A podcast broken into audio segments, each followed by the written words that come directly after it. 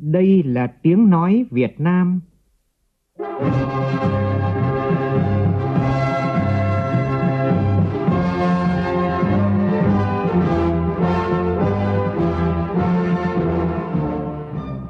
là tiếng nói Việt Nam, phát thanh từ Hà Nội, thủ đô nước Cộng hòa xã hội chủ nghĩa Việt Nam.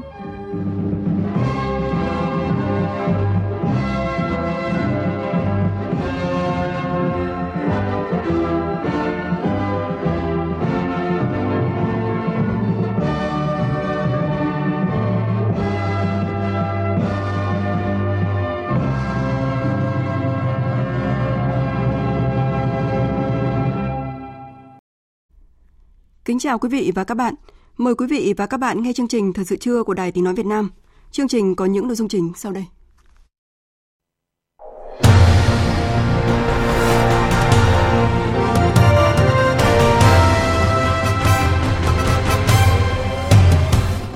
Chủ tịch nước Nguyễn Xuân Phúc chủ trì buổi làm việc với lãnh đạo chủ chốt tỉnh Bình Định về tình hình phát triển kinh tế xã hội chủ trì hội nghị trực tuyến toàn quốc tổng kết 20 năm thực hiện nghị quyết hội nghị lần thứ 5 Ban chấp hành Trung Đảng khóa 9 về kinh tế tập thể và tổng kết 10 năm thi hành luật hợp tác xã.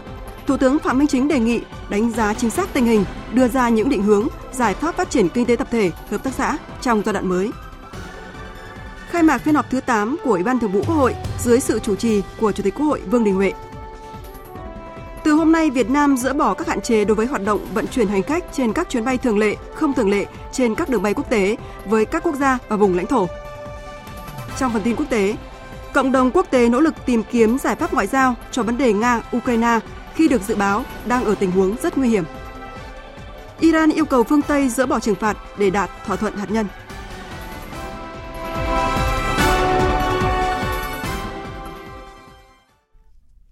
Bây giờ là nội dung chi tiết.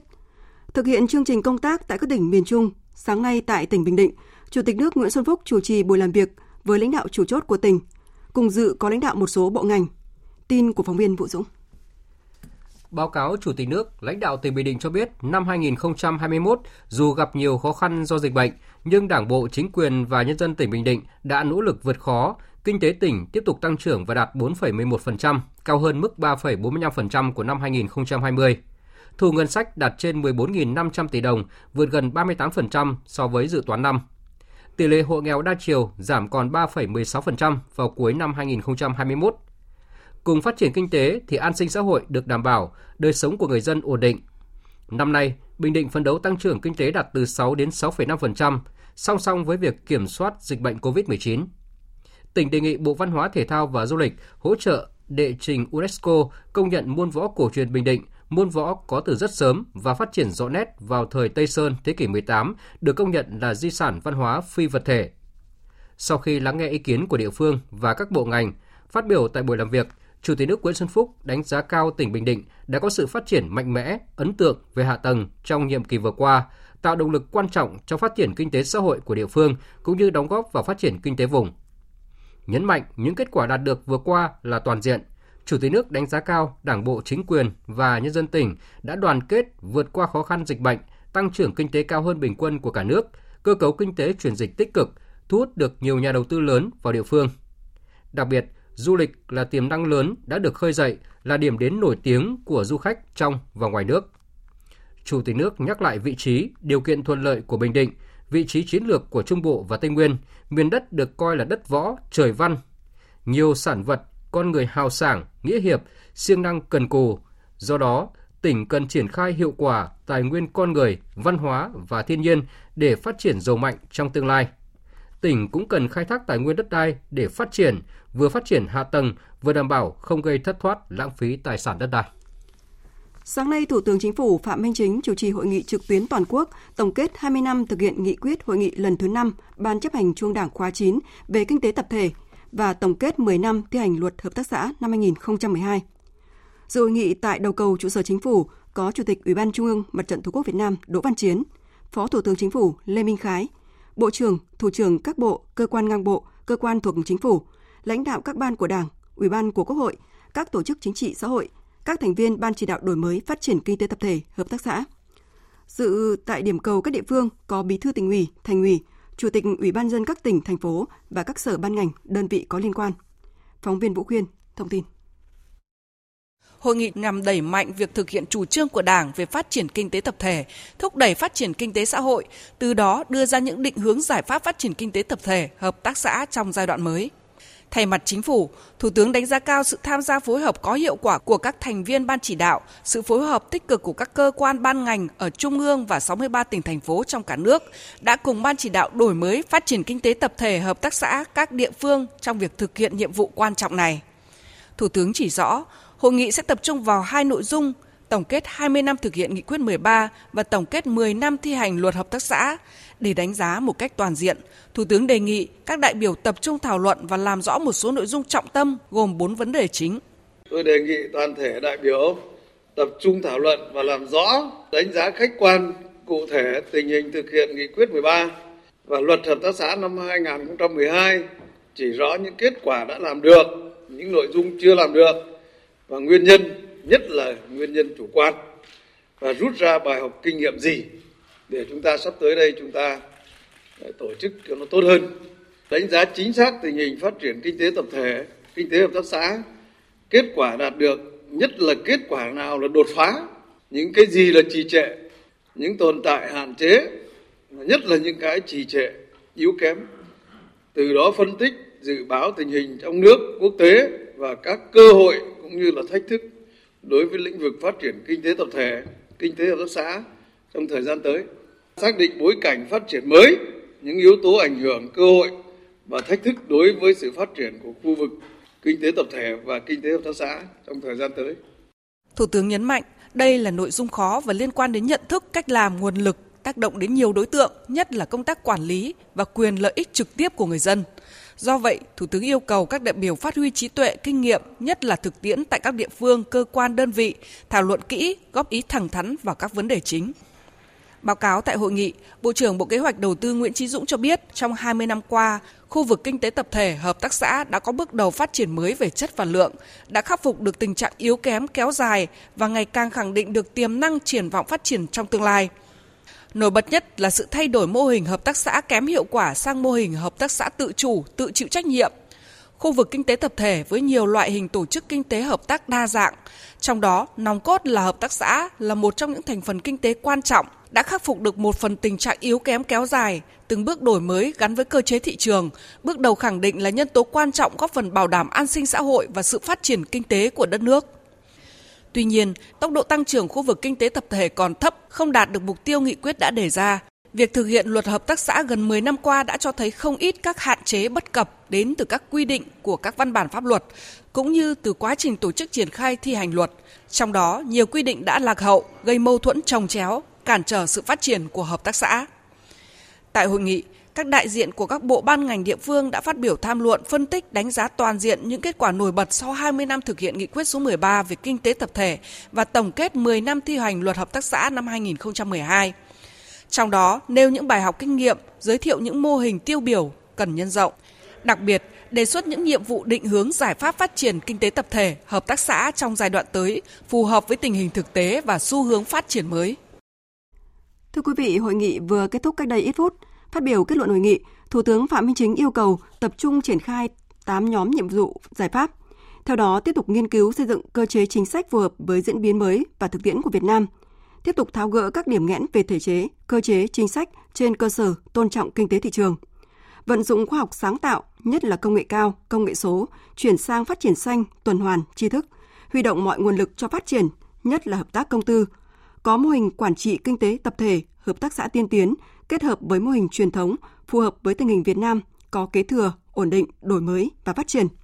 Tạo cạnh tranh lành mạnh gắn với mở rộng thị trường, phát triển thương hiệu sản phẩm, tăng cường liên doanh liên kết xây dựng thương hiệu sản phẩm theo chuỗi và theo thế mạnh của từng khu vực, vùng miền.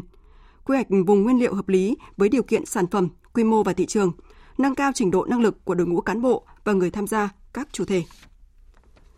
Sáng nay, phiên họp lần thứ 8, Ủy ban Thường vụ Quốc hội khai mạc tại nhà Quốc hội dưới sự chủ trì của Chủ tịch Quốc hội Vương Đình Huệ. Diễn ra từ ngày hôm nay đến ngày 17 tháng 2. Tại phiên họp này, Ủy ban Thường vụ Quốc hội cho ý kiến vào nhiều nội dung quan trọng. Trong sáng nay, cho ý kiến vào dự án luật cảnh sát cơ động, Chủ tịch Quốc hội Vương Đình Huệ đề nghị xây dựng lực lượng này đảm bảo tính cơ động, tinh nhuệ, ứng phó với điểm nóng. Phản ánh của phóng viên Lại Hoa. Phát biểu khai mạc phiên họp, Chủ tịch Quốc hội Vương Đình Huệ cho biết về công tác xây dựng pháp luật, Ủy ban Thường vụ Quốc hội cho ý kiến về việc giải trình tiếp thu chỉnh lý dự án luật cảnh sát cơ động nhằm tạo cơ sở pháp lý đồng bộ cho việc xây dựng lực lượng cảnh sát cơ động đáp ứng yêu cầu đảm bảo an ninh trật tự trong tình hình mới.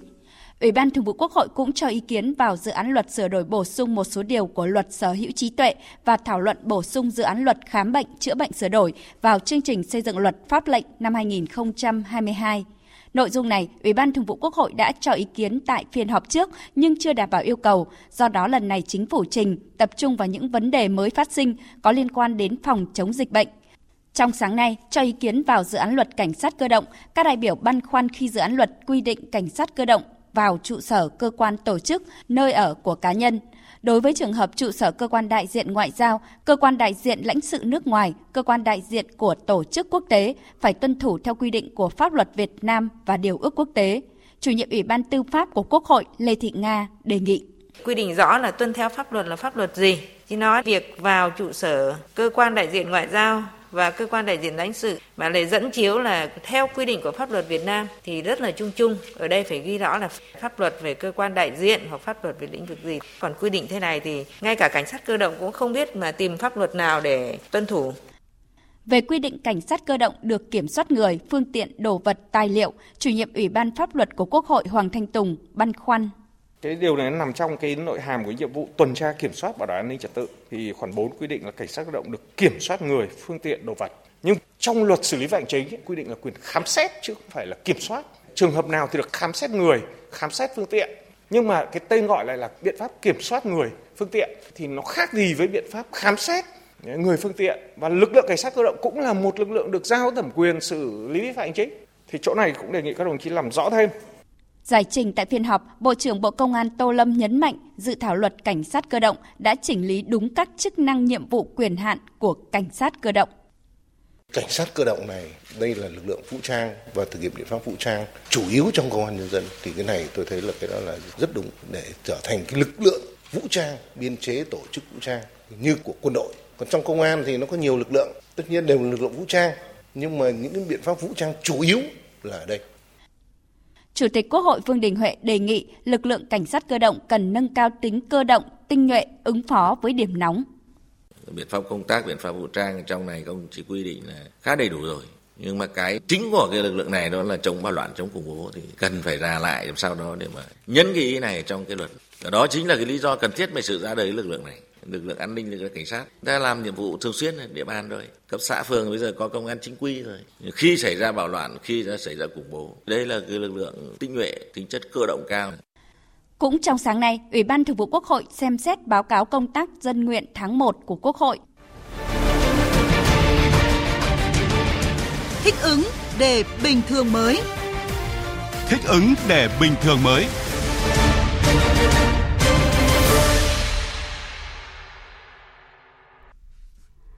Sáng nay tại trụ sở chính phủ, Phó Thủ tướng Vũ Đức Đam, Phó trưởng ban chỉ đạo phòng chống dịch COVID-19 toàn quốc, chủ trì cuộc họp với các bộ ngành bàn về phương án mở rộng hoạt động du lịch trong bối cảnh thích ứng, linh hoạt, an toàn, kiểm soát hiệu quả dịch COVID-19 gắn với từng bước phục hồi phát triển kinh tế xã hội. Tin của phóng viên Phương Thoa. Theo Bộ trưởng Bộ Văn hóa Thể thao và Du lịch Nguyễn Văn Hùng, Bộ đã xây dựng phương án mở cửa du lịch với mốc thời gian là 30 tháng 4, mùng 1 tháng 5. Tuy nhiên, sau nhiều cuộc họp với các bộ ngành, doanh nghiệp lữ hành với tinh thần khẩn trương, triển khai để sớm mở cửa du lịch trong điều kiện bình thường mới, đã thống nhất phương án mở cửa du lịch từ ngày 15 tháng 3 để nhanh chóng sớm phục hồi kinh tế mũi nhọn. Cuộc họp thống nhất tinh thần kiến nghị các giới hạn xin visa. Trước đây, Việt Nam đã có miễn visa đơn phương 13 nước và song phương 88 nước, nhưng do yêu cầu chống dịch từ năm 2020, chính phủ đã có các nghị quyết ngừng áp dụng việc miễn visa này. Trong điều kiện tình hình mới, cuộc họp thống nhất báo cáo chính phủ áp dụng lại như trước khi có dịch bệnh. Đối với khách du lịch, không nhất thiết phải đăng ký theo tour, tuyến như hiện nay. Tuy nhiên, khách quốc tế cần tiêm đủ 2 mũi vaccine phòng COVID-19. Mũi cuối không quá 6 tháng hoặc đã nhiễm COVID-19 và đã khỏi trong vòng 6 tháng. Đối với khách đường bộ vào cửa khẩu sẽ thực hiện các biện pháp phòng dịch trước khi vào cửa khẩu khách du lịch quốc tế trước khi vào Việt Nam cài ứng dụng PC Covid hoặc Ecro Việt Nam và bật trong quá trình du lịch tại Việt Nam. khách du lịch khi xuống sân bay về nơi cư trú cần thực hiện xét nghiệm và không ra khỏi nơi cư trú trong 24 giờ, sau đó tiếp tục theo dõi y tế trong 14 ngày trong quá trình du lịch tại Việt Nam. Đặc biệt, khách du lịch vẫn phải có bảo hiểm COVID-19 trị giá 10.000 đô la. Kết luận cuộc họp, Phó Thủ tướng Vũ Đức Đam nhấn mạnh tinh thần của chính phủ thủ tướng chính phủ. Thế là chúng ta coi chống dịch hai năm vừa rồi như thế ngành du lịch cũng như ngành kinh tế thì rất là khó khăn. Bây giờ trên tinh thần là bình thường mới thích ứng an toàn linh hoạt kiểm soát kịp thời chúng ta phải trách nhiệm khẩn trương từng bộ ngành phải sát vào với nhau. Giao cho bộ văn hóa thể thao du lịch đầu mối làm việc với bộ y tế và các bộ có hướng dẫn chi tiết báo cáo với chính phủ quyết định về việc visa. Ngày mai, khu di tích Thắng cảnh Hương Sơn Hà Nội chính thức mở cửa đón khách thập phương. Sau một khoảng thời gian dài phải tạm dừng đón du khách, công tác phòng chống dịch bệnh COVID-19 được địa phương ưu tiên hàng đầu. Ghi nhận của phóng viên Huyền Trang.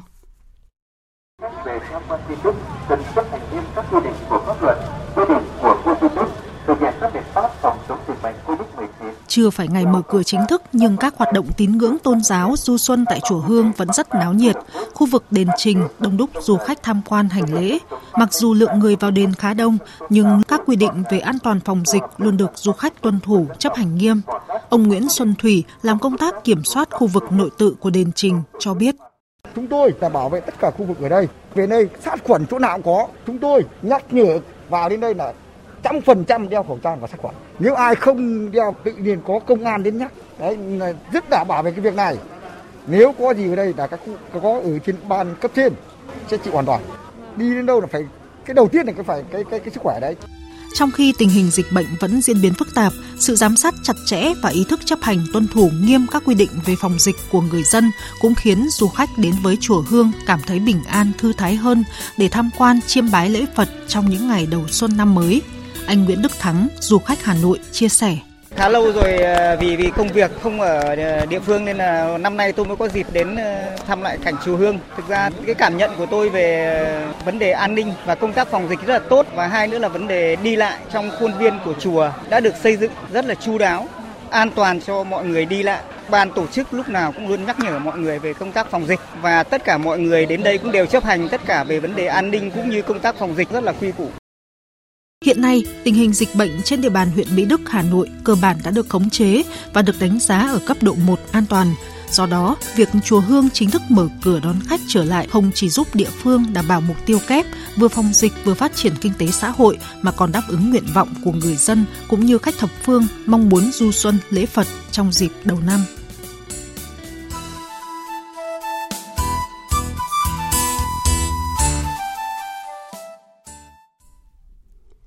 Bắt đầu từ hôm nay, Việt Nam dỡ bỏ các hạn chế đối với hoạt động vận chuyển hành khách trên các chuyến bay quốc tế thường lệ, không thường lệ đến các quốc gia và vùng lãnh thổ. Từ ngày 1 tháng 1, các hãng hàng không Việt Nam đã dần nối lại hoạt động bay quốc tế tới một số thị trường. Đến thời điểm này, ngoại trừ Trung Quốc, tất cả các quốc gia Việt Nam đề nghị khôi phục đường hàng không đều đã đồng ý nối lại chuyến bay thường lệ. Hiện các đường bay tới châu Âu, Australia và Mỹ, các hãng hàng không nội địa đều đã có hoạt động khai thác. Đáng chú ý, những đường bay quốc tế tới các thị trường mới như Trung Đông, Thổ Nhĩ Kỳ đang được ngành hàng không lên kế hoạch khai thác. Về phía các hãng hàng không, hiện Vietnam Airlines, Vietjet, Pacific Airlines, Bamboo Airways đã khôi phục lại các đường bay quốc tế thường lệ tới các nước Đông Bắc Á, Đông Nam Á, Australia, châu Âu và Hoa Kỳ. Qua các chuyến bay thí điểm quốc tế trong tháng 1 vừa qua cho thấy, việc khôi phục lại đường bay thương mại thường lệ quốc tế góp phần hiệu quả thúc đẩy đầu tư, khôi phục du lịch, phát triển kinh tế, nhất là giúp doanh nghiệp hàng không giảm bớt khó khăn, đồng thời đáp ứng nhu cầu đi lại của các chuyên gia, nhà đầu tư và cả công dân Việt Nam. Trong lĩnh vực ừ, xuất khẩu lao động, sau thời gian gián đoạn do dịch COVID-19 bùng phát, từ hôm nay, Đài Loan Trung Quốc mở cửa tiếp nhận toàn diện lao động nước ngoài của Việt Nam, Indonesia, Thái Lan và Philippines sang làm việc. Đây là cơ hội cho người lao động muốn sang Đài Loan Trung Quốc làm việc với mức lương cơ bản khoảng 20 triệu đồng mỗi tháng. Phóng viên Hà Nam thông tin. Đài Loan Trung Quốc sẽ tiếp nhận lại cả lao động làm việc trong các nhà máy và lao động khán hộ công gia đình, hay còn gọi là giúp việc gia đình của Việt Nam. Trước khi nhập cảnh Đài Loan Trung Quốc làm việc, người lao động phải tiêm đủ liều vaccine phòng COVID-19 và phải xét nghiệm PCR 48 giờ trước khi xuất cảnh. Sau khi nhập cảnh hòn đảo này, người lao động phải hoàn thành cách ly y tế 14 ngày tại khách sạn, sau đó tiếp tục theo dõi sức khỏe trong 7 ngày trước khi tới nơi làm việc. Các chi phí cách ly tại khách sạn để phòng chống dịch COVID-19 sẽ do chủ thuê người lao động chi trả. Bà Trần Thị Vân Hà, trưởng phòng thông tin và truyền thông Cục Quản lý Lao động ngoài nước, Bộ Lao động Thương binh và Xã hội cho biết, ngoài mức lương cơ bản hàng tháng, lao động Việt Nam có thể có thêm các khoản thu nhập khác từ việc làm tăng ca, làm thêm giờ. Ngoài chính sách điều chỉnh lương cơ bản hàng năm, phía Đài Loan Trung Quốc cũng có chính sách linh hoạt, tạo điều kiện cho người lao động có thể kéo dài thời gian làm việc tại hòn đảo này. Phía Đài Loan cũng có những cái chính sách rất là linh hoạt như là có thể à, kéo dài cái giấy phép lao động như là đối với ngành nghề sáng hộ trong gia đình thì hiện nay theo chính sách của Đài Loan là 14 năm. Nghĩa là người lao động có thể làm việc theo cái giấy phép gia hạn đến tối đa là 14 năm, còn đối với lao động nhà máy là 12 năm. Thì đây cũng là một chính sách rất là linh hoạt, đặc biệt cái sự chú ý của lao động Việt Nam vì thì khi mà năng suất lao động đã đạt được cái mức độ ổn định thì họ rất muốn kéo dài cái thời gian lao động và cũng không phải trả phí đi thông qua các công ty à, dịch vụ nữa. Đến cái hợp đồng thứ hai người lao động có thể hoàn toàn trở lại Đài Loan theo cái hợp đồng cá nhân và theo một số các điều kiện cơ quan chức năng của Đài Loan quy định thì người lao động có thể được gia hạn tại chỗ hợp đồng mà không phải chuyển về nước thì à, đây cũng là thị trường được coi là điểm sáng của lao động Việt Nam trong cái thời gian tới. Ngoài lao động làm việc trong các nhà máy và khán hộ công gia đình, hay còn gọi là giúp việc gia đình, Việt Nam và Đài Loan Trung Quốc cũng đã thỏa thuận để phía bạn tiếp nhận lao động ngành nông nghiệp của Việt Nam. Tuy nhiên, do dịch COVID-19 bùng phát nên ngành nghề này sẽ được triển khai trong thời gian tới. Theo kế hoạch của Bộ Quốc phòng, lễ giao nhận quân của các địa phương trong cả nước sẽ diễn ra từ ngày mai đến ngày 20 tháng 2 này. Trong 63 tỉnh, thành phố trên cả nước, ngày mai sẽ có 51 địa phương tổ chức giao nhận quân. Ngày 17 tháng 2 có 3 địa phương, ngày 18 tháng 2 là 4 địa phương và ngày 20 tháng 2 là 5 địa phương. Đến thời điểm này, mọi công tác chuẩn bị cho ngày hội giao quân vào sáng mai tại thành phố Hà Nội đã sẵn sàng. Phản ánh của phóng viên Nguyên Nhung. Nhận lệnh gọi nhập ngũ, thanh niên Nguyễn Huyền Tuấn Anh, phường Nguyễn Du, quận Hai Bà Trưng, thành phố Hà Nội cho biết anh đang chờ đợi khoảnh khắc chính thức trở thành một quân nhân để có trách nhiệm cao hơn trong góp sức mình bảo vệ, dựng xây đất nước. Hai năm quân ngũ sắp tới sẽ là một bước đi lớn đối với bản thân tôi. Nó sẽ giúp tôi cảm thấy kiểu mình sẽ trưởng thành hơn, có trách nhiệm với bản thân mình nhiều hơn. Diễn ra trong điều kiện dịch bệnh COVID-19 diễn biến phức tạp tại thành phố, nhưng công tác tuyển quân của các địa phương trên địa bàn từ sơ tuyển, khám tuyển, gọi công dân nhập ngũ đã đảm bảo nhanh gọn, an toàn, đảm bảo công tác phòng chống dịch bệnh. Thiếu tướng Bùi Trọng Quỳnh, Phó Tư lệnh kiêm Tham mưu trưởng Bộ Tư lệnh Thủ đô Hà Nội cho biết, Bộ Tư lệnh Thủ đô đã phối hợp với các địa phương, đoàn thể chuẩn bị những điều kiện tốt nhất động viên thanh niên thủ đô nhập ngũ. Số thanh niên nhập ngũ thì ở các địa phương đều bình chọn những số mà có hoàn cảnh gia đình khó khăn để trao sổ tiết kiệm để hỗ trợ cho thanh niên để lên đường nhập ngũ. Cơ bản các quận huyện đều có cái chủ trương này và cái mức trợ cấp ấy, mức thấp nhất 5 triệu đồng một sổ tiết kiệm. Thế còn ngoài ra thì các hoạt động phối hợp các tổ chức là thăm các cái di tích truyền thống của địa phương để mà giáo dục truyền thống cho thanh niên trước khi đến đường nhập ngũ học nhận thức về đảng. Đến thời điểm này, 100% công dân nhập ngũ và dự phòng năm 2022 của thành phố Hà Nội đều được tiêm ít nhất 2 mũi vaccine phòng COVID-19 theo đúng quy định của Bộ Quốc phòng. Cũng trong đợt tuyển quân này, Bộ Tư lệnh Thủ đô sẽ tiếp nhận trên 1.500 tân binh của các tỉnh khác về huấn luyện. Sáng nay, Tòa án Nhân dân thành phố Phan Thiết, tỉnh Bình Thuận đưa ra xét xử hàng loạt cán bộ của chi nhánh văn phòng đăng ký đất đai thành phố Phan Thiết, chi cục thuế thành phố Phan Thiết về tội thiếu trách nhiệm gây hậu quả nghiêm trọng. Tin của phóng viên Đoàn Sĩ, thường trú tại thành phố Hồ Chí Minh. Theo cáo trạng, từ tháng 3 năm 2016 đến tháng 12 năm 2018, Ủy ban dân thành phố Phan Thiết đã ban hành 166 quyết định cho phép chuyển đổi mục đích sử dụng đất từ nông nghiệp sang đất nông thôn đối với 166 thửa đất tại ba xã Thiện Nghiệp, Phong Nẫm, Tiến Lợi. Tuy nhiên, trong quá trình thực hiện việc xác định nghĩa vụ tài chính của người sử dụng đất, các cá nhân thuộc chi nhánh văn phòng đăng ký đất đai Phan Thiết gồm Nguyễn Ngọc Hải là giám đốc, Nguyễn Hữu Hoành là phó giám đốc và các nhân viên là Nguyễn Thị Hoàng Oanh, Lê Thị Thanh Hạnh, Tạ Thị Thanh Huyền, Nguyễn Hồ Luân đã thiếu trách nhiệm, không thực hiện đúng chức trách nhiệm vụ được giao, dẫn đến xác định sai hoặc thiếu thông tin về khu vực, vị trí thửa đất xin chuyển mục đích sử dụng đất trong phiếu chuyển thông tin để xác định nghĩa vụ tài chính về đất đai. Đối với các cá nhân thuộc Chi cục Thuế thành phố Phan Thiết gồm Bạch Dân Vinh là Phó Chi cục trưởng, Trần Văn Đông là đội trưởng đội chức bạ thu khác, Nguyễn Ngọc Quang là phó đội trưởng đội chức bạ thu khác, Đỗ Lễ là nhân viên đội chức bạ thu khác đã thiếu trách nhiệm, không thực hiện đúng chức trách nhiệm vụ được giao, dẫn đến xác định sai số tiền sử dụng đất và lệ phí trước bạ, gây thiệt hại cho ngân sách nhà nước là hơn 9,6 tỷ đồng. Dự kiến phiên tòa sẽ diễn ra trong năm này. Phóng viên Tử Hình đưa tin, sáng nay Công an phường 13 thành phố Hồ Chí Minh phối hợp với các đơn vị nghiệp vụ của Công an quận Bình Thạnh tiến hành xác minh thân nhân, điều tra việc mất tích của nam sinh viên Nguyễn Văn Nghĩa. Đêm qua, người dân phát hiện một thi thể nam thanh niên trôi trên sông Sài Gòn, đoạn qua phường 13, quận Bình Thạnh, thành phố Hồ Chí Minh và báo cơ quan chức năng. Trước đó, gia đình em Nguyễn Văn Nghĩa, 19 tuổi, quê ở Tây Sơn, Bình Định, sinh viên năm thứ nhất của trường Đại học Sư phạm Kỹ thuật Thành phố Hồ Chí Minh có đơn trình báo Công an phường 26, quận Bình Thạnh về việc Nghĩa mất tích khi vào Thành phố Hồ Chí Minh nhập học. Công an đã trích xuất camera xung quanh bến xe miền Đông, phát hiện một người đàn ông chạy xe máy được cho là đã chở Nghĩa từ cổng số 5 của bến xe trên quốc lộ 13. Thời điểm xảy ra sự việc khoảng 5 giờ ngày 12 tháng 2. Sau đó gia đình không còn liên lạc được với Nghĩa. Tiếp theo là một số thông tin về thời tiết qua phần tổng hợp của biên tập viên Ngọc Trinh.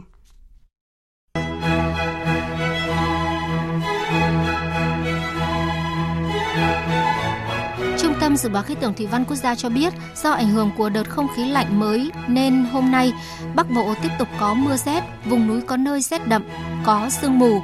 Tuy nhiên, nền nhiệt khu vực này có xu hướng tăng nhẹ, với thấp nhất là 12 độ C và cao nhất lên đến trên 20 độ C. Khu vực từ Thanh Hóa đến Thừa Thiên Huế trời rét, có mưa rông vài nơi nhưng trưa chiều xuất hiện nắng ấm, nhiệt độ thấp nhất phổ biến trong khoảng từ 17 đến 22 độ. Trung Bộ và Nam Trung Bộ, Tây Nguyên có mưa rào và rông, đặc biệt vào chiều tối Nam Bộ trời nắng nóng.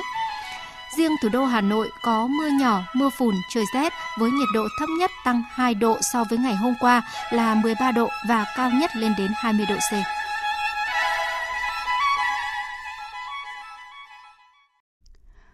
Chương trình tiếp tục với phần tin quốc tế. Căng thẳng Nga-Ukraine đang ở tình huống nguy hiểm. Các nước phương Tây loan tin Nga có thể tấn công Ukraine vào bất cứ ngày nào và ngày mai có thể phát súng đầu tiên sẽ vang lên.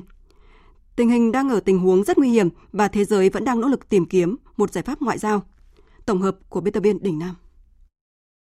Tổng thống Ukraine Volodymyr Zelensky được loan tin rằng ngày 16 tháng 2, Nga sẽ tấn công xâm lược. Nhiều quan chức và doanh nhân nước này đã rời khỏi đất nước do lo sợ. Tuy nhiên, theo các quan chức Ukraine, ông Zelensky không tin điều này, đồng thời đã biến ngày mai thành ngày đoàn kết của quốc gia, kêu gọi người dân đồng loạt treo quốc kỳ. Còn với những người Ukraine đang ở nước ngoài, ông kêu gọi họ trở về nước trong 24 giờ tới để sát cánh cùng đất nước. Các quan chức như là Pháp, các cấp đã rời khỏi đất nước hoặc dự định làm như vậy trong tương lai gần nhất. Người dân Ukraine đã giao cho bạn quản lý nhà nước này cũng như bảo vệ nó. Đó là nhiệm vụ trực tiếp của các bạn. Tôi đề nghị các bạn trở về quê hương trong vòng 24 giờ và sát cánh cùng quân đội, các nhà ngoại giao và người dân Ukraine. Theo ông Zelensky, Ukraine đang bị bao vây về mặt quân sự, kinh tế, cũng như bị kìm hãm sự tự chủ trong chính sách đối ngoại. Cùng nhận định tình hình Ukraine đang rất nguy hiểm, các nước phương Tây cũng đứng ngồi không yên. Bộ trưởng Quốc phòng Mỹ Lloyd Austin hôm nay sẽ công du Đông Âu để gặp các đồng minh NATO trong khu vực. Sau các cuộc gặp với lãnh đạo và giới chức quốc phòng một số nước, ông Austin sẽ tham dự hội nghị cấp bộ trưởng của Tổ chức Hiệp ước Bắc Đại Tây Dương NATO, dự kiến diễn ra trong hai ngày sau đó tại Bỉ. Và nội dung trọng tâm của cuộc họp không gì khác vẫn là tình hình Ukraine. Hiện các nước phương Tây vẫn thà thiết kêu gọi một giải pháp ngoại giao với Nga và tin rằng Tổng thống Nga Putin vẫn chưa đưa ra quyết định cuối cùng. Đây cũng là kỳ vọng của Thủ tướng Anh Boris Johnson và Tổng thư ký Liên Hợp Quốc Antonio Guterres. Chúng ta nhận thấy rằng đây là một tình huống rất nguy hiểm và khó khăn. Chúng ta đang ở trên bờ vực, nhưng vẫn còn thời gian để Tổng thống Putin lùi lại và những gì chúng ta đang thúc giục mọi người tham gia vào cuộc đối thoại. Cái giá phải trả cho sự đau khổ của con người, sự tàn phá và thiệt hại đối với an ninh châu Âu và toàn cầu là quá cao. Đó sẽ là một cuộc đối đầu thảm hại. Thông điệp của tôi rất rõ ràng, không có sự thay thế nào cho ngoại giao. Về phần mình, giới chức ngoại giao Nga cho biết sẵn sàng duy trì đối thoại với phương Tây để cố gắng xoa dịu cuộc khủng hoảng Ukraine. Tuy nhiên, đó sẽ không phải là những cuộc đàm phán quanh co, dài bất tận cho những vấn đề cần giải quyết ngay lập tức. Còn theo đại sứ Ukraine tại Anh, Vadim Bristaiko, nước này có thể nhượng bộ với Nga để hạ nhiệt tình hình căng thẳng hiện tại, theo những gì đã được nêu rõ trong thỏa thuận Minsk. Trước diễn biến tình hình chưa thể hạ nhiệt, nhiều nước vẫn tiếp tục khuyến cáo công dân rời Ukraine, sơ tán một phần nhân viên ngoại giao. Bộ Ngoại giao Mỹ hôm qua cho biết đang đóng cửa đại sứ quán tại thủ đô Kiev và chuyển nhân viên ngoại giao đến các thành phố khác, đồng thời cũng ra khuyến cáo kêu gọi công dân rời Belarus, quốc gia láng giềng của Ukraine ngay lập tức. Trong khi giá dầu thế giới cũng bị ảnh hưởng bởi cuộc khủng hoảng, khi tiếp tục đà tăng ở mức cao nhất trong 7 năm qua. Tổng thư ký Liên Hợp Quốc Antonio Guterres vừa có các cuộc trao đổi riêng qua điện thoại với Ngoại trưởng các nước Nga và Ukraine. Ông Guterres cho biết, từ phân tích của riêng mình, ông tin rằng sẽ không có xung đột ở Ukraine. Và hiện Liên Hợp Quốc chưa có kế hoạch sơ tán hoặc di rời khoảng 1.600 nhân viên khỏi Ukraine. Bộ Quốc phòng Mỹ cũng không tin Nga đã đưa ra quyết định cuối về việc động binh với Ukraine. Phóng viên Phạm Huân, thường trú tại Mỹ, đưa tin. Nhận định trên được ông John Kirby đưa ra trong cuộc họp báo tại trụ sở Bộ Quốc phòng Mỹ chiều ngày 14 tháng 2 theo giờ địa phương. Trước câu hỏi của phóng viên về tuyên bố của Tổng thống Volodymyr Zelensky rằng 16 tháng 2 sẽ là ngày Nga phát động tấn công Ukraine, ông Kirby lưu ý sẽ không thảo luận về các đánh giá tình báo cụ thể và cho biết. Tôi sẽ không đề cập về một ngày cụ thể và tôi không nghĩ điều đó là thông minh. Tôi chỉ nói với các bạn rằng hoàn toàn có khả năng ông ấy động binh mà không cảnh báo trước. Chúng tôi đã nói rằng hành động quân sự có thể xảy ra bất cứ ngày nào. Các bạn đã nghe Cố vấn An ninh Quốc gia nói rõ rằng điều đó chắc chắn có thể xảy ra trước khi Thế vận hội kết thúc, thậm chí trong tuần này. Chúng tôi đã chia sẻ với các đồng minh và đối tác của mình, bao gồm cả Ukraine, đánh giá về thông tin tình báo mà chúng tôi đã thu thập được. Trước đó cùng ngày, hãng tin AP trích dẫn thông tin tình báo do Mỹ thu thập được, trong đó cũng cho rằng Nga đang coi 16 tháng 2 là ngày mục tiêu cho một cuộc tấn công sang Ukraine. Các nguồn tin tại Mỹ nhận định Nga đã tăng cường hơn 100.000 binh sĩ gần biên giới với Ukraine. Điều đó đã làm dấy lên lo ngại giữa Mỹ và các đồng minh NATO rằng Nga đang lên kế hoạch tấn công quân sự Ukraine, nhưng Moscow liên tục phủ nhận cáo buộc này. Trước diễn biến căng thẳng giữa Nga và Ukraine, các nhà lãnh đạo Liên minh châu Âu có thể sẽ nhóm họp thượng đỉnh bất thường ngay trong tuần này tại Bruxelles, Bỉ. Phóng viên Quang Dũng, thường trú Đài tiếng nói Việt Nam tại Pháp, theo dõi khu vực Tây Âu, đưa tin. Nguồn tin được một số quan chức ngoại giao cấp cao châu Âu tiết lộ cho báo chí châu Âu trong ngày 14 tháng 2 cho biết, cuộc họp thượng đỉnh bất thường của Liên minh châu Âu có thể được tổ chức ngay trong tuần này, tiếp nối thượng đỉnh châu Âu châu Phi sẽ diễn ra trong hai ngày 17 tháng 2 và 18 tháng 2 tại Bruxelles. Quyết định cuối cùng sẽ được đưa ra ngay sau khi các nước châu Âu được thông báo về kết quả của cuộc gặp giữa Thủ tướng Đức Olaf Scholz và Tổng thống Nga Vladimir Putin sẽ diễn ra trong ngày hôm nay tại Moscow. Đây là một phần trong số những hoạt động ngoại giao dồn dập được các nước phương Tây tiến hành trong những ngày qua nhằm hạ nhiệt căng thẳng Nga-Ukraine, đặc biệt trong bối cảnh các cơ quan tình báo phương Tây dự đoán Nga có thể tấn công quân sự Ukraine ngay trong tuần này, chứ không đợi đến khi Olympic mùa đông tại Bắc Kinh kết thúc vào ngày 20 tháng 2, như đa số các nhận định ban đầu. Về tình hình Trung Đông, Tổng thống Iran Ibrahim Raisi tuyên bố một thỏa thuận nhằm khôi phục thỏa thuận hạt nhân Tehran ký năm 2015 có tên gọi chính thức là Kế hoạch Hành động chung toàn diện đã trong tầm tay, nhưng các biện pháp trừng phạt đối với Iran phải thực sự được dỡ bỏ thông qua các cuộc đàm phán đang diễn ra ở Viên Áo. Phát biểu trong buổi tiếp Bộ trưởng Ngoại giao và Quốc phòng Ireland Coveney đang ở thăm Iran, Tổng thống Raisi khẳng định những quyền lợi của người dân Iran phải được tôn trọng trong các cuộc đàm phán đang diễn ra tại Áo. Thủ tướng Israel Naftali Bennett vừa có chuyến thăm đầu tiên tới Bahrain. Chuyến thăm Bahrain diễn ra chỉ vài tháng sau khi ông Bennett cũng vừa có chuyến thăm các tiểu vương quốc Ả Rập Thống Nhất. Các chuyến thăm con thoi liên tục cho thấy giới chức Israel đang nỗ lực thắt chặt hơn nữa quan hệ với các quốc gia vùng vịnh. Biên tập viên Hồng Nhung tổng hợp thông tin. Phát biểu với báo giới trước khi rời Israel, Thủ tướng Israel Naftali Bennett đã bày tỏ ý định của chuyến thăm khi nói rằng đây sẽ là thông điệp của sự thiện trí và cho thấy Israel và Bahrain cùng nhau chia sẻ nhận thức trong việc giải quyết những thách thức chung. Tôi sắp sửa tới Bahrain lần đầu tiên và đây cũng là chuyến thăm đầu tiên của một thủ tướng Israel tới quốc gia vùng vịnh này. Trong bối cảnh có nhiều thách thức như hiện nay, điều quan trọng là chúng ta cần gửi đi một thông điệp mang tính thiện trí về hợp tác, cùng nhau chống lại những thách thức chung và xây dựng các cây cầu kết nối tương lai. Theo kế hoạch, trong chuyến thăm hai ngày tới Bahrain, ông Bennett sẽ có cuộc gặp các quan chức cấp cao Bahrain như nhà vua Hamad bin Isa Al Khalifa, Thủ tướng Salman bin Hamad Al Khalifa và nhiều quan chức cấp cao khác của nước này. Theo đánh giá của giới phân tích, các chuyến thăm con thoi liên tục của giới chức Israel trong vài tháng qua cho thấy Israel mong muốn thắt chặt hơn nữa mối quan hệ với các nước láng giềng Ả Rập trong khu vực, vừa phục vụ phát triển kinh tế, vừa phục vụ các mục đích khác của nước này, như kiềm chế ảnh hưởng của Iran, Thổ Nhĩ Kỳ, cũng như giúp Israel xây dựng một liên minh trong khu vực. Trong bối cảnh căng thẳng giữa Israel và các nước Ả Rập liên quan vấn đề Palestine và hòa bình ở Trung Đông chưa thể hóa giải, việc Israel tăng cường quan hệ với các quốc gia ở vùng vịnh từng bước giúp nước này phá vỡ thế bị cô lập ở khu vực.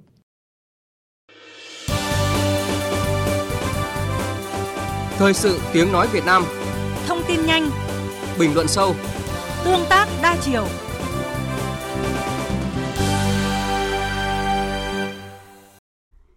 quý vị và các bạn đang nghe chương trình Thật sự trưa của Đài Tiếng Nói Việt Nam. Thưa quý vị và các bạn, hôm nay, lần đầu tiên tỉnh Hải Dương tổ chức lễ hội thu hoạch cà rốt nhằm quảng bá chất lượng, thương hiệu và kích cầu tiêu dùng. Nhờ sự đầu tư bài bản, loại nông sản này đã trở thành sản phẩm xuất khẩu chủ lực và mang lại thu nhập cho nông dân cao hơn so với trồng lúa. Đâu là những bài học kinh nghiệm của Hải Dương trong việc đưa sản phẩm cà rốt xuất ngoại? Chuẩn hóa sản phẩm nông nghiệp chất lượng cao cần sự đầu tư như thế nào? Những vấn đề này sẽ được phóng viên Đài tiếng nói Việt Nam thường trú tại khu vực Đông Bắc cùng chuyên gia luận bàn ngay sau đây. Trước hết, chúng tôi giới thiệu ngắn gọn về quy mô sản xuất mặt hàng chủ lực này của tỉnh Hải Dương. Diện tích trồng cà rốt trên địa bàn tỉnh vào khoảng 1.600 hecta với sản lượng trên 80.000 tấn một năm. Cà rốt Hải Dương sản xuất an toàn theo tiêu chuẩn Việt Gap và Global Gap được người dân gieo trồng trong khoảng tháng 9 đến tháng 10 hàng năm và thu hoạch từ tháng 1 đến tháng 3 năm sau. Hiện 80% sản lượng cà rốt của Hải Dương được sơ chế xuất khẩu sang Hàn Quốc, Nhật Bản, Malaysia, Singapore, các nước châu Âu và Trung Đông. Số còn lại tiêu thụ trong nước dưới dạng củ tươi, nước ép, mứt và sấy khô làm gia vị trong sản xuất mì tôm, cháo ăn liền. Cà rốt được sản xuất tập trung hàng hóa theo quy mô lớn, ứng dụng công nghệ cao tại các vùng đất bãi ven sông Thái Bình và sông Kinh Thầy, chủ yếu tại các huyện Cẩm Giàng, Nam Sách và thành phố Chí Linh. Hồi giữa tháng 1 vừa qua, 600 tấn cà rốt của Hải Dương đã xuất ngoại thành công tới Hàn Quốc. Qua tổng hợp vừa rồi thì có thể thấy cà rốt của Hải Dương đã rộng đường xuất khẩu. Lúc này chúng tôi kết nối với phóng viên Tiến Cường, cơ quan thường trú khu vực Đông Bắc. À, thưa anh Tiến Cường ạ, trước hết thì xin anh cho biết tiến trình đưa cà rốt trở thành sản phẩm chủ lực của tỉnh Hải Dương được thực hiện như thế nào? À, vâng, thưa biên tập viên Hoàng Ân, thưa quý vị các bạn, trong những năm gần đây, người nông dân của tỉnh Hải Dương đã dần thay đổi thói quen canh tác, quan tâm tới chất lượng chứ không chú trọng tới cái ờ, số lượng như trước. Toàn bộ cái diện tích ờ, trồng thì đã được quy hoạch theo vùng tập trung này, áp dụng quy trình sản xuất theo tiêu chuẩn Việt Gáp. À, trên cơ sở đó hình thành các vùng nguyên liệu cà rốt xuất khẩu tùy thuộc vào yêu cầu của từng thị trường mà người dân điều chỉnh kỹ thuật để làm sao phù hợp với những uh, khách hàng ở trên từng uh, thị trường đảm bảo từ tiêu chí về kích thước, mẫu mã, chất lượng sản phẩm. Và nhiều năm nay thì các thương lái thu mua cà rốt chưa đến ờ, kỳ thu hoạch và nhằm chủ động để uh, cái nguồn uh, chế biến và xuất khẩu. Ví dụ như là cái vụ đông 2021 vừa rồi thì giá mỗi xào cà rốt uh, chưa đến kỳ thu hoạch từ 10 đến 15 triệu đồng và tăng từ 4 đến 5 triệu đồng trên một xào so với năm 2020 và đây là cái con số mà cao nhất từ trước đến nay và um, theo sở nông nghiệp và phát triển nông thôn tỉnh Hải Dương uh, đánh giá thì với những giá bán này thì người nông dân của tỉnh Hải Dương thu lại từ 7 đến 12 triệu đồng trên một xào. Được biết, Ủy ban Nhân dân tỉnh Hải Dương có cơ chế hỗ trợ xây dựng các vùng trồng cà rốt theo tiêu chuẩn Global Gap và Việt Gap. Vậy thì, những chính sách này đã phát huy hiệu quả ra sao trong những năm qua, à, thưa anh Tiến Cường ạ? Với mục tiêu là mở rộng thị trường xuất khẩu, Hải Dương đã có chính sách hỗ trợ để nâng cao chất lượng sản phẩm, xây dựng một cái chuỗi liên kết. Ngoài những chính sách hỗ trợ như lắp đặt hệ thống tưới tiết kiệm này, liên kết gắn với bao tiêu này, địa phương này cũng có cơ chế hỗ trợ một phần về những cái loại kinh phí dành cho thuốc bảo vệ thực vật và tư vấn đánh giá cấp giấy chứng nhận Việt Gáp. Những đơn hàng xuất khẩu thì đều có kế hoạch từ trước nên các công ty sẽ căn cứ trên những điều kiện hợp đồng để liên kết sản xuất và chúng ta thấy rằng chỉ có thể xây dựng cái chuỗi liên kết mới giúp nông dân nói chung và cà rốt nói riêng uh, tiêu thụ thuận lợi hơn. Uh, với cái xu hướng phát triển của ngành nông nghiệp hiện nay thì cả nông dân và doanh nghiệp phải tạo được cái mối liên kết mới có thể trụ vững. Nông dân cần doanh nghiệp để tìm kiếm thị trường. Doanh nghiệp cần dựa vào người dân để chủ động về số lượng và chất lượng sản phẩm xuất khẩu. Ngày trước thì nông dân chỉ trồng và chăm sóc cà rốt theo kinh nghiệm, thói quen nên chất lượng cà rốt bị bỏ ngỏ. Đây cũng là một trong những nguyên nhân làm cho giá bán sản phẩm bị lệ thuộc khi sản xuất cà rốt theo tiêu chuẩn Việt Gáp thì người nông dân tại Hải Dương có nhiều lựa chọn hơn trong cái việc tiêu thụ. Những diện tích trồng đạt chuẩn Việt Gáp được doanh nghiệp đặt mua đầu tiên. Như anh vừa cho biết thì rõ ràng là Hải Dương đã tính toán bài bản hướng đi lâu dài. Tuy nhiên trong bối cảnh dịch Covid-19 với nhiều thách thức về logistics ở chuỗi cung ứng thì giải bài toán đầu ra cho nông sản được ngành chức năng của tỉnh Hải Dương tính toán ra sao ạ? Dịch Covid-19 cũng làm xáo động vào hoạt động sản xuất, tiêu thụ nông sản, nhưng cũng là chất xúc tác để các chủ thể tham gia chuỗi cung cầu tiếp cận với chuyển đổi số. Tôi nói đây là chuyển đổi số bởi vì Hải Dương đang làm rất mạnh chuyển đổi số trong việc phát triển nông nghiệp. Đây cũng là một trong những cái nguyên nhân làm cho ngành nông nghiệp của tỉnh Hải Dương vẫn tăng trưởng ấn tượng bất chấp dịch bệnh. Nhờ chú trọng tới cái sản xuất sạch này, tích cực thực hiện chuyển đổi số trong nông nghiệp nên phải gỡ được nút thắt trong tiêu thụ nông sản của tỉnh Hải Dương còn tạo được tiếng vang trong xuất khẩu. Sản phẩm o của tỉnh Hải Dương thì đã xuất hiện trên các trang mạng uy tín này. Số lượng ờ, bán hàng qua các kênh này mặc dù là mới ở bước đầu cũng chưa được nhiều cũng là cái tín hiệu tích cực để các cấp ngành có thể định hướng giúp cho cái nông sản của tỉnh Hải Dương được tiêu thụ thuận lợi trong thời gian tới. Xin cảm ơn anh Tiến Cường, phóng viên cơ quan thường trú khu vực Đông Bắc đã tham gia cùng chúng tôi hôm nay. Thưa quý vị, chuyển hướng trồng cà rốt, người dân thu được hơn 10 triệu đồng một xào. Câu chuyện thành công của sản phẩm này cho thấy việc sớm lập kế hoạch chuẩn hóa vùng nguyên liệu và chủ động kết nối chuỗi cung ứng đã mang lại hiệu quả tích cực dù chịu tác động nặng nề của dịch bệnh. Những nông sản khác liệu có thể thực hiện chuẩn hóa chất lượng theo các tiêu chuẩn Việt Gap, Global Gap để xuất ngoại hay không? Ông Nguyễn Quốc Toản, Cục trưởng Cục Chế biến và Phát triển Thị trường Nông sản, Bộ Nông nghiệp Phát triển Nông thôn sẽ giải đáp ngay sau đây. À, thưa ông Nguyễn Quốc Toản ạ, từ thành công của củ cà rốt ở Hải Dương, vấn đề được dư luận quan tâm là đâu là những điều kiện cần và đủ để các nông sản có thế mạnh khác của chúng ta có thể chuẩn hóa để xuất khẩu ạ? Cái điều kiện mà chúng ta cần phải làm thì tôi nghĩ điều đầu tiên đấy là cái nhận thức của người sản xuất và các cấp quản lý nhà nước ở trung ương và địa phương. Cái thứ hai là các cái ờ, doanh nghiệp và hiệp hội ngành hàng chúng ta cần phải coi là cái sản phẩm của chúng ta là trọng tâm của nhiều giá trị, cần phải kết tinh nhiều giá trị giá trị kinh tế, giá trị môi trường và kể cả là uh, những cái giá trị văn hóa mà trong cái trường hợp này đấy là cái trường hợp mà uh, củ cà rốt uh, một cái thương hiệu ở Cẩm Giàng đã được tôn vinh trở thành một cái hàng hóa nông sản có cái giá trị văn hóa rất là cao thì tôi nghĩ rằng là cách làm đấy rất là phù hợp. Xin cảm ơn ông đã tham gia cùng chúng tôi hôm nay. Thưa quý vị, năm nay, ngành nông nghiệp cả nước đề ra mục tiêu cao với tổng kim ngạch xuất khẩu nông sản đạt 49 tỷ đô la Mỹ, với dự báo nhiều mặt hàng nông sản sẽ tiếp tục tăng trưởng mạnh. Càng có thêm những mặt hàng như cà rốt ở Hải Dương được chuẩn hóa quốc tế và lên kế hoạch bài bản thì cơ hội cán đích đó càng sớm hơn nhiều. Chương trình Thời sự trưa của Đài Tiếng Nói Việt Nam sẽ tiếp tục với trang tin đầu tư tài chính và chuyên mục thể thao. trang tin đầu tư tài chính. Thưa quý vị và các bạn, giá vàng hôm nay trên thị trường quốc tế tiếp tục tăng mạnh, giao ngay đứng quanh ngưỡng 1.871 đô la Mỹ một ounce, tăng 14 đô la Mỹ một ounce so với phiên trước. Giá vàng SJC niêm yết ở mức 62 triệu 250 000 đồng một lượng và bán ra là 62 triệu 970 000 đồng một lượng.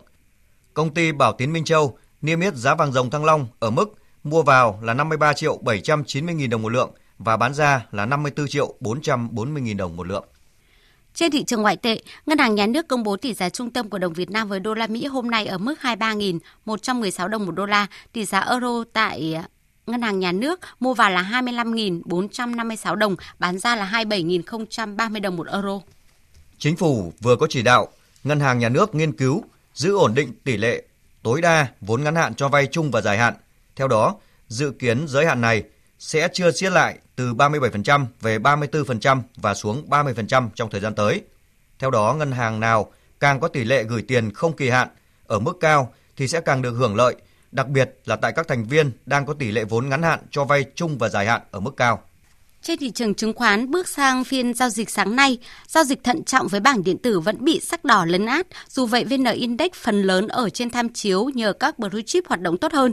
Trong đó, cổ phiếu VIC và VHM là đầu tàu với đóng góp lớn nhất cho chỉ số, mặc dù cả hai chỉ tăng hơn 1,5%. Cùng với đó là sự phục hồi như kỳ vọng của nhóm ngân hàng, nhưng diễn biến giá của phần lớn các cổ phiếu trong nhóm này vẫn khá chật vật Kết thúc phiên giao dịch sáng nay, VN Index đạt 1.481,16 điểm, HNX Index đạt 420,46 điểm. Đầu tư tài chính biến cơ hội thành hiện thực. Đầu tư tài chính biến cơ hội thành hiện thực. Thưa quý vị và các bạn, năm 2022, ngành hàng không huy động tổng thể nguồn vốn từ nhà nước, doanh nghiệp và các nhà đầu tư tư nhân để phát triển hạ tầng hàng không. Muốn vậy, ngoài việc công bố quy hoạch hàng không đẩy mạnh giải phóng mặt bằng là các bước đi tiên quyết để thu hút các nhà đầu tư vào hệ thống cảng hàng không của Việt Nam theo hình thức PPP trong thời gian tới. Phóng viên Hà Nho phỏng vấn ông Lại Xuân Thanh, Chủ tịch Hội đồng Quản trị Tổng Công ty Cảng Hàng không Việt Nam ACV về nội dung này. Mời quý vị và các bạn cùng nghe. Thưa ông, là việc đầu tư xây dựng à, các cái hệ thống à, dự án cảng hàng không để kết nối mạng cảng được thực hiện trong năm 2022 như thế nào ạ? Một cái dự án lớn trọng điểm quốc gia, lớn như Long Thành thì bao giờ cũng hết sức là có nhiều khó khăn. Nhưng chủ yếu là về mặt kỹ thuật. Chứ còn các cái thủ tục hành chính khác theo quy định pháp luật thì cũng dự án trọng điểm. Tất cả các bộ ban ngành đều nỗ lực cả nên về mặt thủ tục thì cũng không có ờ, gì vướng mắc. Nó khó khăn ở đây là vì nó là một dự án lớn, là một dự án kỹ thuật công nghệ cao và quy mô lớn. Đối với ngành hàng không nó là lớn nhất từ trước đến nay thì đòi hỏi cái sự nỗ lực thôi. Đặc biệt là Phó tướng Lê Văn Thành thì đã đặt ra yêu cầu là hàng tháng họp giao ban một lần, giao ban tại cơ quan, giao ban tại công trường để trực tiếp chỉ đạo một cách là liên tục. Trong cái giai đoạn phát triển và đầu tư hạ tầng hàng không, cái yêu cầu gì là quan trọng nhất, đặc biệt là sử dụng hiệu quả nguồn vốn của doanh nghiệp ạ? Vốn Long Thành hoàn toàn không bị ảnh hưởng. tại vì ờ, đúng là hai năm vừa rồi hết sức khó khăn trong cái việc tích lũy để đầu tư phát triển. Nhưng mà tổng ty vẫn đảm bảo được cái cân đối nguồn lực đặc biệt là nguồn lực về tài chính. Và đối với Long Thành thì đảm bảo không có gì thay đổi trong cái báo cáo nghiên cứu khả thi mà đã được Quốc hội và Chính phủ phê duyệt. Vốn tự có của tổng công ty từ nguồn đầu tư phát triển, chính phủ, Ủy ban quản lý vốn nhà nước tại doanh nghiệp đã đồng ý về mặt chủ trương vay nguồn vốn bằng tiền đô la từ các ngân hàng trong nước Thưa ông là cái việc mà huy động nguồn vốn ạ, của doanh nghiệp rồi của các cái thành phần kinh tế khác tức là huy động nguồn lực tổng thể để đầu tư xây dựng kết cấu hạ tầng hàng không thì sẽ tiếp tục được phát huy như thế nào ạ? Vừa rồi thì theo cái chỉ đạo của Ủy ban quản lý vốn nhà nước tại doanh nghiệp thì chúng tôi có cân đối lại. Về mặt cơ bản vẫn đảm bảo được cái nhiệm vụ của ACV được nhà nước giao nhưng có cái sự cân đối để có thể điều chỉnh các cái tiến độ thực hiện các cái kế hoạch đầu tư phát triển các cảng hàng không. Và đặc biệt thì cũng hết sức ủng hộ cái chủ trương của chính phủ trong việc mở rộng, kêu gọi các thành phần kinh tế tham gia vào đầu tư phát triển hệ thống mạng cảng hàng không. Thì như vậy là với cái điều tiết vĩ mô của chính phủ ờ, nỗ lực thì nhìn tổng thể về mặt vĩ mô thì cũng sẽ không bị ảnh hưởng lớn đến cái kế hoạch đầu tư phát triển theo các quy hoạch các cảng không mà đã được ờ, phê duyệt với sự tham gia một cách rộng rãi không phải chỉ có nguồn vốn nhà nước không phải chỉ có nguồn vốn ACV mà các nguồn vốn của các nhà đầu tư khác theo hình thức PPP. Vâng ạ, xin trân trọng cảm ơn ông.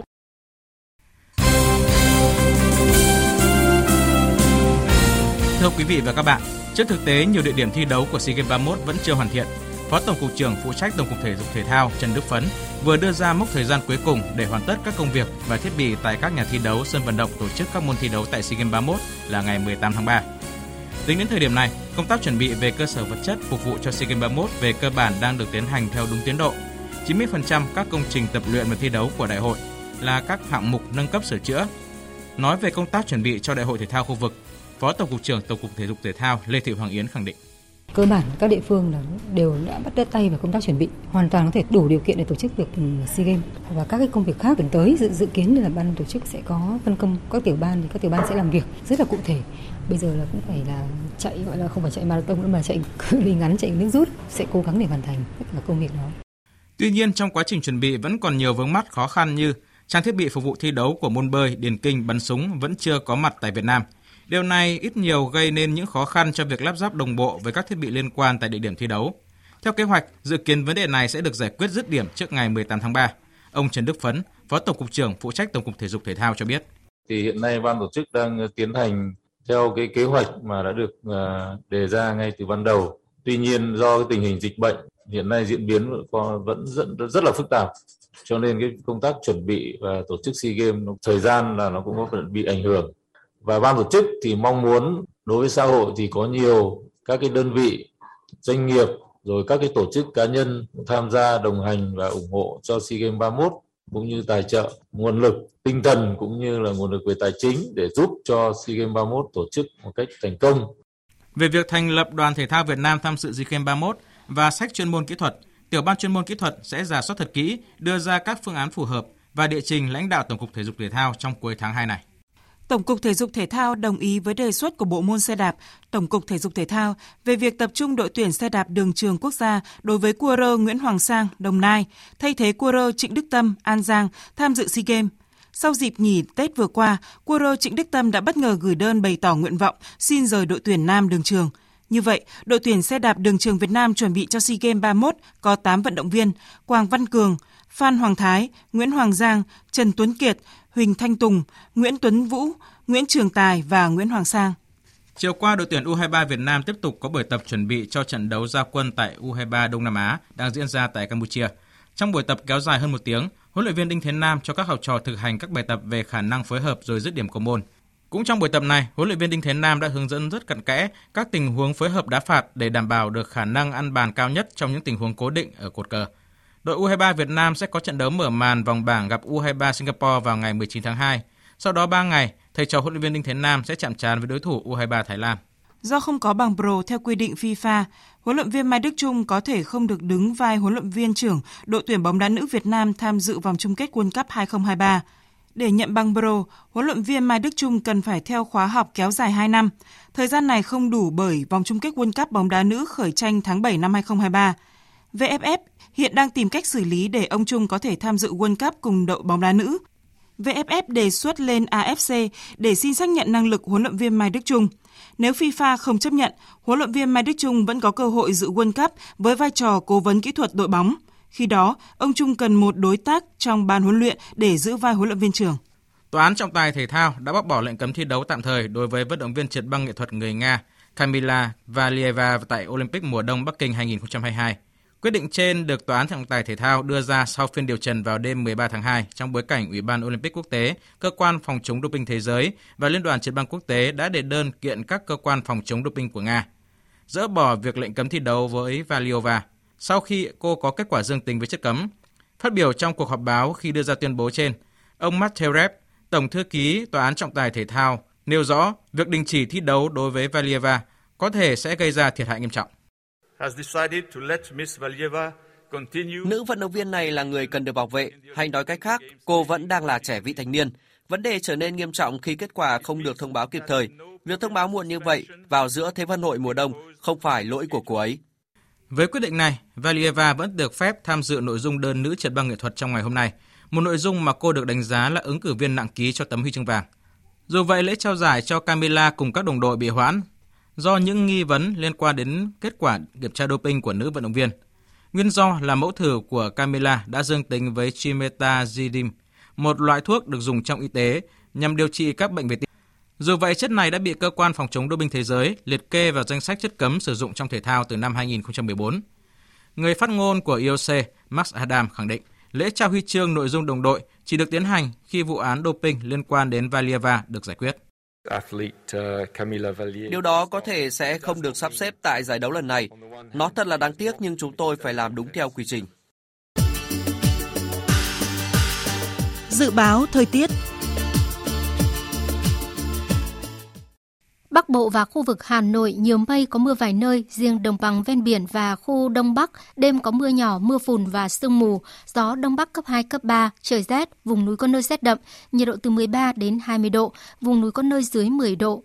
Khu vực từ Thanh Hóa đến Thừa Thiên Huế nhiều mây, phía Bắc có mưa vài nơi, phía Nam có mưa, mưa rào rải rác, gió Bắc đến Tây Bắc cấp 2, cấp 3, trời rét, nhiệt độ từ 15 đến 21 độ. Khu vực từ Đà Nẵng đến Bình Thuận, phía Bắc nhiều mây có mưa, mưa rào rải rác, phía Nam có mây, chiều nắng. Chiều tối và đêm có mưa rào và rông vài nơi, gió Đông Bắc cấp 2, cấp 3, nhiệt độ từ 21 đến 30 độ. Tây Nguyên và Nam Bộ có mây, chiều nắng, chiều tối và đêm có mưa rào và rông vài nơi, gió Đông Bắc cấp 2, cấp 3, nhiệt độ từ 19 đến 34 độ. Tiếp theo là dự báo thời tiết biển. Vịnh Bắc Bộ có mưa vài nơi, tầm nhìn xa trên 10 km, gió Đông Bắc cấp 4, cấp 5, đêm giảm dần xuống cấp 3, cấp 4. Vùng biển từ Quảng Trị đến Quảng Ngãi, vùng biển từ Bình Định đến Ninh Thuận, khu vực Vịnh Thái Lan có mưa rào rải rác và có nơi có rông, tầm nhìn xa trên 10 km, giảm xuống từ 4 đến 10 km trong mưa, gió Đông Bắc cấp 4, cấp 5. Vùng biển từ Bình Thuận đến Cà Mau, vùng biển từ Cà Mau đến Kiên Giang, khu vực quần đảo Hoàng Sa thuộc thành phố Đà Nẵng, Trường Sa tỉnh Khánh Hòa có mưa rào và rông vài nơi, tầm nhìn xa trên 10 km, gió đông bắc cấp 5. Khu vực Biển Đông có mưa vài nơi, tầm nhìn xa trên 10 km, gió Đông Bắc cấp 4, cấp 5. Riêng phía Bắc, khu vực Bắc Biển Đông có lúc cấp 6, giật cấp 7, cấp 8, biển động. Vừa rồi là những thông tin dự báo thời tiết. Trước khi kết thúc chương trình, chúng tôi tóm lược những tin chính đã phát.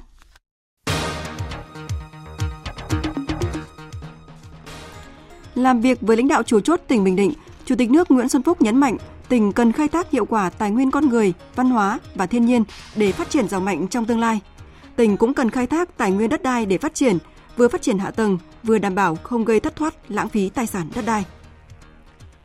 Chủ trì hội nghị trực tuyến toàn quốc tổng kết 20 năm thực hiện nghị quyết hội nghị lần thứ 5 Ban chấp hành Trung đảng khóa 9 về kinh tế tập thể và tổng kết 10 năm thi hành luật hợp tác xã.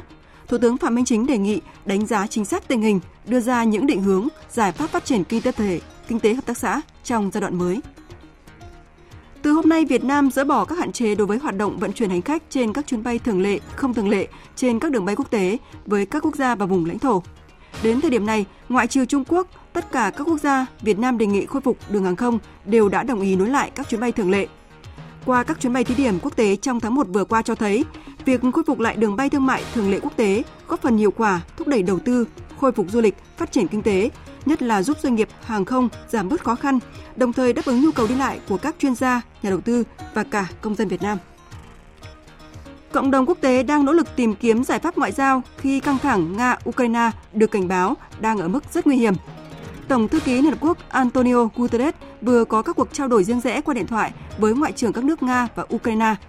Và hiện Liên Hợp Quốc chưa có kế hoạch sơ tán hoặc di rời khoảng 1.600 nhân viên của mình khỏi Ukraine. Tổng thống Iran Ibrahim Raisi tuyên bố một thỏa thuận nhằm khôi phục thỏa thuận hạt nhân Tehran ký năm 2015 có tên gọi chính thức là Kế hoạch hành động chung toàn diện đã trong tầm tay, nhưng các biện pháp trừng phạt đối với Iran phải thực sự được dỡ bỏ thông qua các cuộc đàm phán đang diễn ra ở Viên, Áo.